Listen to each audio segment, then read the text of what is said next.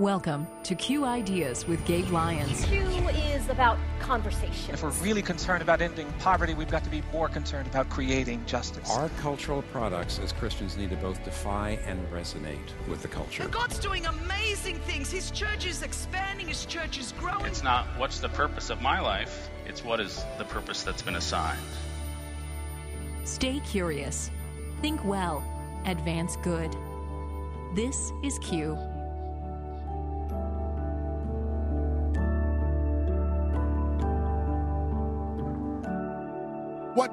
looking for is a generation of people who he can put on display. And when he puts them on display, they become so visibly obvious that they belong to this kingdom that they are attracting people who pass by off of their regular, ordinary life into the kingdom of God because you have been put on display. Welcome to Q Ideas with Gabe Lyons for this week. I'm Paul Perot. Gabe will join us in just a moment. Last week, we heard a talk from Latasha Morrison about racial bridge building, and we had no way of knowing when we scheduled that show that racial tensions, protesting, and riots were going to be happening nationally. In the midst of all this, Christians have been engaging the topic, some in unproductive ways, but thankfully many in ways that put them in the middle as bridge builders. We're going to focus on that this week. Back in August of 2014, St. Louis was in the grips of protests and riots following the death of Michael Brown at the hands of police. Captain Ron Johnson, an officer and an African American, was forced into the middle, but he engaged the situation in a way that helped restore peace. He spoke at a Q event about his experience. Here's just a portion of that talk. On the uh, 15th, I decided that we were going to put the officers along the entire street of West Florissant where they could engage with the citizens. But on the 14th, when I left that press conference, and everybody said, What is your plan? And I could tell you I had no plan. I only found out an hour ago that I would be in charge. but as I left that press conference, I got in the car, and there were two troopers in there with me, and I began to pray and ask God to give me a plan. And there was a march that was taking place that day uh, by one of our ministers in our community. And I knew her very well. Her kids actually had spent the night over my house and are good friends with mine. And so I go to the march and I see her and I ask her, Can I march? And she says, No, I'd rather you not. And I chuckled in disbelief. And I said, Really? And she said, Really, I'd rather you not. But I think at that moment, God was humbling me, saying, This is not going to be an easy task. Pull your chest in. Everything's not going to be this open door. Mm-hmm. And I told her, I said, I want to march in the back. I said, no one has to see me, and I'll venture off before we get to the end. And when I spoke those words to her, she said, You can march with us. I began to march down the street just to show people that we have to partner in this challenge that's going to make it better. But people started to come out and hug me and pray for me. Mm-hmm. And I tell you, in the midst of a lot of the name callings that went on, whenever people would pray for me, it would stop for that moment it would stop. And so that to me was that changing point. And uh, faith just really uh, played a big role the way things ended. You, you did specifically say, as a bridge builder, a, a peacemaker, that, that there were folks really on both sides of this that were not understanding. Uh, you even said some people were considered be a traitor in some ways. Uh, can you speak to that a little bit? You know, I did a presentation uh, in Virginia last week, and when I put up my PowerPoint, I show my picture, and then I have the word traitor, courageous, or coward. And uh, people, law enforcement saw me as a traitor. Uh, some people in, in the African American community saw me as a traitor or coward. And some people said I was courageous. And I think people viewed my actions in different ways. But I think when you walk the middle of the road, it's probably the toughest road to walk. Uh, but I think that you have to be fair, and I think uh, you have to have compassion and those things. But I think in the end, people understood because while people were angry that I walked down the street and I hugged people, you saw days later, policemen were hugging. Yeah. The community was hugging. And yes. so sometimes we have to lead by example. And, you know, even at our press conferences and our briefings, I started them off with prayer. And at first it was awkward for those that participated. But then they began, I looked around and you start seeing lips move and they start praying themselves. Now, that was just a portion of the talk with Ron Johnson. You can hear the rest of it at the Q Media platform at qideas.org. We want to spend the rest of our time this week thinking not just about being different, being in the middle to bring healing, but why. And with that, we're going back to Q 2018 to a talk from Dr. Tony Evans, who, thanks to his radio show, The Alternative, and numerous books many of you already know. Now, Gabe, you've known Tony for many years. What I love about him is he's been the senior pastor of Oak Cliff Bible Fellowship in Dallas, Texas for over 40 years. And I remember growing up in the 80s in my church, Tony Evans was one of those pastors that would come through at least once a year and he would speak and we would love it and enjoy it. Well, now as I'm older, it was so fun to have him at the Q conference, a man who's lived a great life, who's finishing well in his ministry journey, who's continuing like he's a 20 year old, and the types of projects he's taking on, the things that he's involved in as he leads something called the Urban Alternative, a national ministry that seeks to restore hope and transform lives through the proclamation and application of the Word of God. He's on the radio every day on a show called The Alternative that goes out to nearly 1,000 radio outlets in the U.S. and over 130 countries. So he's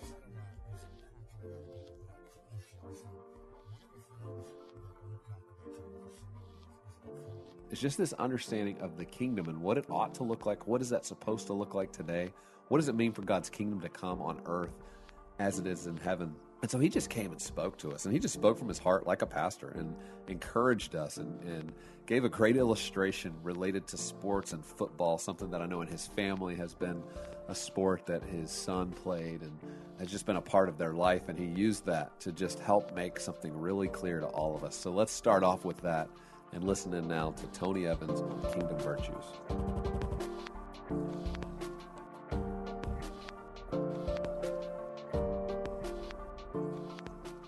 I appreciate the invitation to be with you. It was short and sweet. I got a call. They asked me if I believed in free speech. I said yes. They said, come give one. So I'm honored to be able to be with you today. My son played one year for the Tennessee Titans, my youngest son, Jonathan. Every year, three teams take a football field. There is the visiting team and the home team, which means there's going to be a clash for three hours. That is a non negotiable clash because they're different goals. One team is going this way, another team is going that way. For three hours, they're going to be in conflict. That's why this third team is so critical. It's called the team of officials. These are seven officials who are on the field, but they're not of the field. They're in the middle of the conflict, but they're not part of the conflict because they belong to a different kingdom. They belong to 345 Park Avenue in New York. Because of 345 Park Avenue in New York, that's where the NFL offices are. And their job is to represent the office up there and the conflict down here. So the conflict down here is managed because they're representatives of the office up there. Each one of these uh, officials have been handed a book. This book gives the governing guidelines by which all decisions are to be made on the field of play. Their personal opinions, their personal uh, inclinations must be subject to that book. Who they prefer to win becomes uh, moot because their job is to make the decisions on the field by the book because of the kingdom in New York that they represent. Now, they understand sometimes they're going to be booed, they understand sometimes they're going to be cheered, but they also understand they're not there for a popularity contest. They're there to make decisions on the field based on the kingdom that they represent, predicated on the book that they have received. When they do that, those seven people understand that they do that with kingdom authority because they understand that even though they're outnumbered, there are 22 players on the field at any given time, 11 on both sides of the ball. But they understand even though the players are younger, stronger, and faster, and even though they're older, slower, and fatter, they understand that while the players can knock you down, the refs can put you out because they carry kingdom authority with them. What God has designed is for there to be a group of people in history amidst all the cultural chaos and conflicts, whether racial or social or gender based or political, but there would be in these clashes that take place in the culture a group of men and women who would represent the kingdom up there in the chaos down here. Now, the referees don't solve the problem that there's a conflict on the field, but what they do is they bring order to the madness because they represent up there, down here, based on the authority of the book that they have received. Unfortunately, today we're living in a day when there are a generation of Christians in every discipline of life who do not understand that they've been put here for a kingdom purpose. And as a result, they do not live out comprehensively the rule of God over every area of life, what we call the kingdom agenda, which is the visible manifestation of the comprehensive rule of God over every area of life. And unfortunately, this Christian community bifurcates life. And so they will be re- spiritual in this area while this other area over here belongs to the culture, not understanding that the whole concept of God's kingdom is his rule over every area of life. One verse that I love is uh, Acts chapter 13, verse 36, which is a summary of a kingdom verse. It says, And David, after he had served the purposes of God, fell asleep. And David, after he had served the purposes of God, fell asleep. Your role in whatever sphere you are operating in is to serve the purposes of God before you fall asleep, before this life ends. I remember the story of uh, Hank Aaron. Hank Aaron went up to the plate, and uh, it was time for him to bat, and it was a preseason game. Yogi Berra was the catcher. And it's the job of a catcher to irritate and frustrate and distract the batter. So Yogi Berra was talking a lot of noise to Hank Aaron as he came up to the plate. You can't hit, your mama can't hit, big man, little stick. He started talking a lot of noise to distract him. So finally, Yogi Berra said, Well, Hank, uh, the insignia on the bat is turned the wrong way. If you know baseball, you're supposed to turn the insignia to face the batter, the writing on the bat. So to distract him, he said, You don't have the insignia, the writing on the back, turn the right way. But Hank Aaron ignored him and kept looking at the pitcher. The next pitch that came across the plate, Hank Aaron hit it over the fence for a center field home run. He ran around first, ran around second, came the third, touched home plate. Halfway uh, going back to the dugout, Hank Aaron stopped. He looked back at Yogi Berra. He said, Hey, Yogi, you just might want to know I ain't come here to read. See, you need to know why you're here. Because if you don't know why you're here, there are a lot of voices that will distract you in the media, in the culture, in educational institutions. It says David served the purposes of God. The purpose that you are here in whatever discipline you are engaged in is not first of all for position or for prosperity or for uh, many of the other things that the culture offers you. They all play a part. But you have been sent here to advance the kingdom of God in that specific sphere where you are operating. In the same way, appliances in your home are there for a purpose.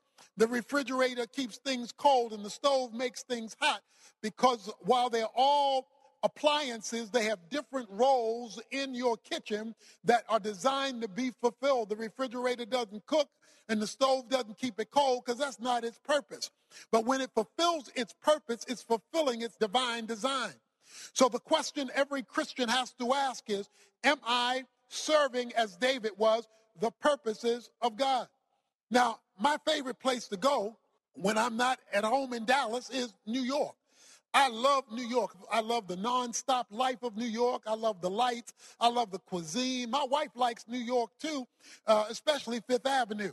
She likes Fifth Avenue because that's where all the fancy stores are. That's where, you know, her favorite store is Saks Fifth Avenue. Now, Saks Fifth Avenue has all these fancy windows, all these fancy windows. And around Christmas, you go around there, there lines around the store just to see all the fancy things in the window. You go during the regular part of the year and they have mannequins. These mannequins, better known as dummies, are in the window and they're on display. These are good looking dummies. These are well dressed dummies. These are bling bling dummies. They are some good looking dummies in the window. Why do the owners of Saks put dummies in the window? Because they know that dummies like us walking up Fifth Avenue that they want to attract. So they put these dummies in the window, and the job of the dummy is to draw us off the street into the kingdom called Saks, where there's floor after floor after floor after floor of so much more. What God is looking for is a generation of people who he can put on display. And when he puts them on display, they become so visibly obvious that they belong to this kingdom that they are attracting people who pass by off of their regular, ordinary life into the kingdom of God because you have been put on display. Let me put it this way. If you're a doctor, you're not just a doctor. You're supposed to be God's representative in the medical field so the medical field sees what God looks like when God helps hurting people. If you're a lawyer, you're not just a lawyer. You're God's representative in the Bar Association so the Bar Association gets to see what God looks like when God tries a case. If you're a business person, you're not just a business person. You're God's representative in business so the business world sees what God looks like when God cuts a deal. If you're a teacher, you're not just a teacher. You're God's representative in education so the education world sees what God looks like when God God teaches a lesson. The whole idea is to serve the purpose of God. And if you cannot identify how what you do advances God's name and God's kingdom, you are doing the wrong thing because everything God has established has been designed for that purpose. When Tony Dungy won the Super Bowl with the Indianapolis Colts, during the playoffs, he would call me up and we would talk on the phone during the playoffs. And before each playoff game, we prayed together. And he would say, he would say, okay, let's let's just talk about uh, how God wants to use this game to advance his name. We finally get to the Super Bowl when they play the Chicago Bears. He said, I said, what's your prayer request as you go into the Super Bowl? He says, my prayer request, win or lose, is that I will make his name great. Here's a man who understood that you do not separate coaching from the kingdom. And he was going to use that platform to advance the name of God, the rule of God in such a way that God gets the glory. So you are to serve the purpose of God. He says in Acts 13 36, David served the purposes of God for this generation. In other words, he was to impact the world in which he lived. He was to impact the generation that he served. So the question, like in bowling, you know, you can look good as a bowler. Bowling is a lot fancier now than when I was growing up. Fancy bowling balls, fancier bowling bags, fancy bowling suits, so, you know, fancy bowling shoes. And, you know, you can look good. You know, you put your three fingers in the ball, you cock the ball, you come down the alley, you turn the wrist, you kick out the leg you can look amazing as a bowler, but if that ball is rolling down the gutter, you ain't done nothing. You're a good looking failure. Okay? In other words, God measures you by your impact, not by your style. He doesn't measure you by the house you live in, the clothes you wear, and the car you drive. He wants to know what impact are you making. And if the pins are still standing, you have failed no matter how good you look as a bowler. And if you can't show how God has used your education, your knowledge, your prowess, your ability to impact this world, then you have failed and why God has left you here. You're like referees on the field who are not making the right calls, adding to chaos. The reason we have all this chaos in our culture is because God's people are not living out kingdom virtues in every area of their lives. They become part time Christians rather than full time saints because they bifurcate what happens on Sunday from the impact they expect to make on Monday. And once you do that, everybody else is coming out the closet. You might as well come out too. It's time now for there to be visible, verbal followers of Jesus Christ in every discipline of life making an impact. You know, when the Titanic sank, 1,500 people lost their lives. 1,500 people should not have died because most of the lifeboats were only half filled. But because they were saved and safe, they wouldn't turn around for folks who are drowning and dying. Yes, we want you to be successful. We want your careers to be productive. But if you're not turning around and making an impact in the lives of people who are dying and drowning, in the lives of a culture that's dying and drowning just because you have been delivered and you have been successful, then you have missed the point of living out the kingdom. It says that David served the purposes of God in his generation. Some people say, well, how do I know my purpose?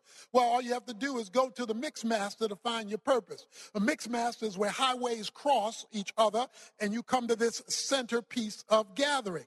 So your mix master purpose will one always include your passion. It's something that you're burning to do. It will also include your experiences, good, bad, and ugly. God doesn't waste any of them. And when you take the good, the positive, the bad, the mistakes you've made, the ugly, things that have hurt you coming from elsewhere, and you mix them together in God's blender, He uses those things to establish purpose. Then there is your personality. Everybody doesn't have the same personality. So it's your passion it is your experiences, it's your personality, and then it's your giftedness, the skill set that God has given every person the ability to do. He puts all that together and then he accents it with opportunity. And when you hit that mix master, you've hit the purpose, you've hit the sweet spot of how God wants to use you to advance his name and advance his calling in history. The final statement of that verse, and David served the purposes of God for the benefit of his generation. And then it says, and then he fell asleep. You are not in the land of the living on your way to the land of the dying. You are in the world of the dying on your way to the land of the living. So the question you have to ask is not only what I have, but what am I forwarding ahead? So since he uh, he fell asleep, uh, let's just take the law of averages. If you want to know what the law of averages are, just take whatever age you are if you're a female and deduct it from uh, 82. If you're a male, take whatever age you have and deduct it from 79.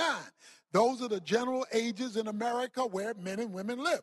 Then you multiply that number of years by 365 days, and that tells you how many days you can expect to live based on the law of averages in America. Then you cut up slips of paper that accumulate to that many days, and you throw one piece of paper away a day and watch it shrink. Well, watching that shrink lets you see that life is ebbing away.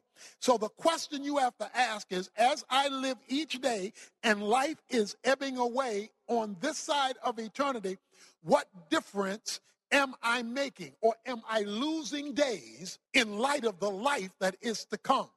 Because the life you have now is not the ultimate life that you will have. This is a temporary existence that we've been put here for a temporary purpose with the goal of having an eternal impact. Now, I was raised in Baltimore, Maryland. I was raised in, in the hood, so to speak. So I didn't get to own property. That's why I used to love playing Monopoly. I used to love playing Monopoly because that was the only time in, in the hood I got to own some land. And so and so I would always look for the boardwalk and Park Avenue because that's where the big money was on the board. Now, if you came past me, you better hurry up and pass me and pass go and collect another $200 because I don't give loans. I mean, I'm a, uh, that's where my Trumpistic tendencies rose when I played Monopoly, okay? But I was always sad when Monopoly ended because I had to put the cards back, I had to put the land back, I had to put the dice back, I had to put the money back, and then they closed the box. It was all over. One day, they're going to close the box on you. And when they close the box on you, the issue will not be for you what you left behind. The issue for you will be what you forwarded ahead. And if you haven't forwarded ahead anything that God could use, if you haven't forwarded ahead anything that has of eternal value, if you haven't forwarded ahead the impact that you have made, then you have failed in your life no matter what your bank statement is, no matter what the scope of knowledge of your name happens to be, you will have failed because David served the purposes of God. And when he served the purposes of God, he impacted his generation. And when he impacted his generation, it says, then he fell asleep. And when this life is over, the question you want to know is, what difference did you make? So now the question is, what kind of Christian are you going to be and what kind of impact are you going to make? A man one day was driving his bride. He was driving her on their honeymoon. They were going on their honeymoon. He pulled out in front of a car, uh, and then an oncoming van hit him. It was a head on collision. It flipped his car over. Both were knocked unconscious. He came conscious first. He saw his bride dripping with blood. He rushed over. He picked her up, but he was on an isolated road. What was he going to do? She was going to bleed out and die but he saw a sign. It said Doctor Office of Dr. Bill Jones. He took her up, swept her up, went and knocked on the door. An old man came to the door. He said, What can I do? He said, She's dying, she's dying, she's dying, save her. He says, I'm sorry, son, I don't do that anymore. The young man said, Mister, you have two choices. He says, Either take down the sign or heal my wife. But if you're not going to heal her, don't put the sign up and give the impression that this is what you do. So don't call yourself a Christian. Don't call yourself a follower of Christ unless you're willing to do the work of the kingdom. If you're not willing to do the work, take down the sign. But if you're going to have the sign, let's do the work. Let's go public and let it be known. I represent up there, down here, as a representative of the kingdom of God. God bless you. Thank you for having me. Couldn't you just kind of feel the energy as you listened to Tony share from his heart passionately? And you could kind of sense in the room people were responding, people were enjoying just hearing from a pastor who's such a gifted communicator encourage us. And, and one of the moments that I just thought was so so cool was when he said this. It's, it's a little bit long, but I just want to repeat it. I think it's worth it. What God is looking for is a generation of people who He can put on display. And when He puts them on display, they become so visibly obvious that they belong to His kingdom, that they are attracting others who pass by off of their ordinary life into the kingdom of God because you have been put on display. It was just kind of this encouragement that, look, God's going to be working through you. And when you submit and sacrifice and, and give your life, your passions, your talents, everything He's called you to do, and you're doing it for His purposes, people walk by and they stop and they look and they, they linger because they see something different they're not used to seeing. Yeah, I'm Gabe right now. That is so important. Hey, before we close, just a reminder that we have a lot of talks and resources at qideas.org on the Q Media platform. So if you're looking for a different way to engage the issue of our ethnic tensions and help to foster healing, yeah, it's there. So learn more and subscribe at qideas.org to our Q Media platform. I hope you have a great week. I hope you keep living this out at your Kingdom Outpost. Hope you're encouraged by Tony Evans today. And with a smile on your face, I hope you'll go encourage others around you as you continue to do that great work and stay curious, think well, and advance good.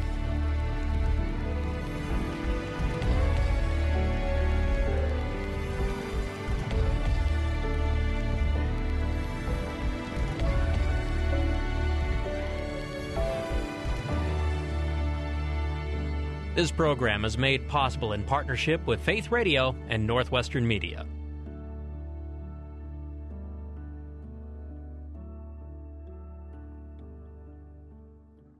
Thank you for listening to the Q Ideas with Gabe Lyons podcast. These conversations are available because of listener support. You can make your gift now at myfaithradio.com. To avoid missing future editions of Q Ideas with Gabe Lyons, subscribe to the podcast today at iTunes or on your podcast player. And thank you for sharing this audio link with a friend and growing the impact of Q Ideas with Gabe Lyons.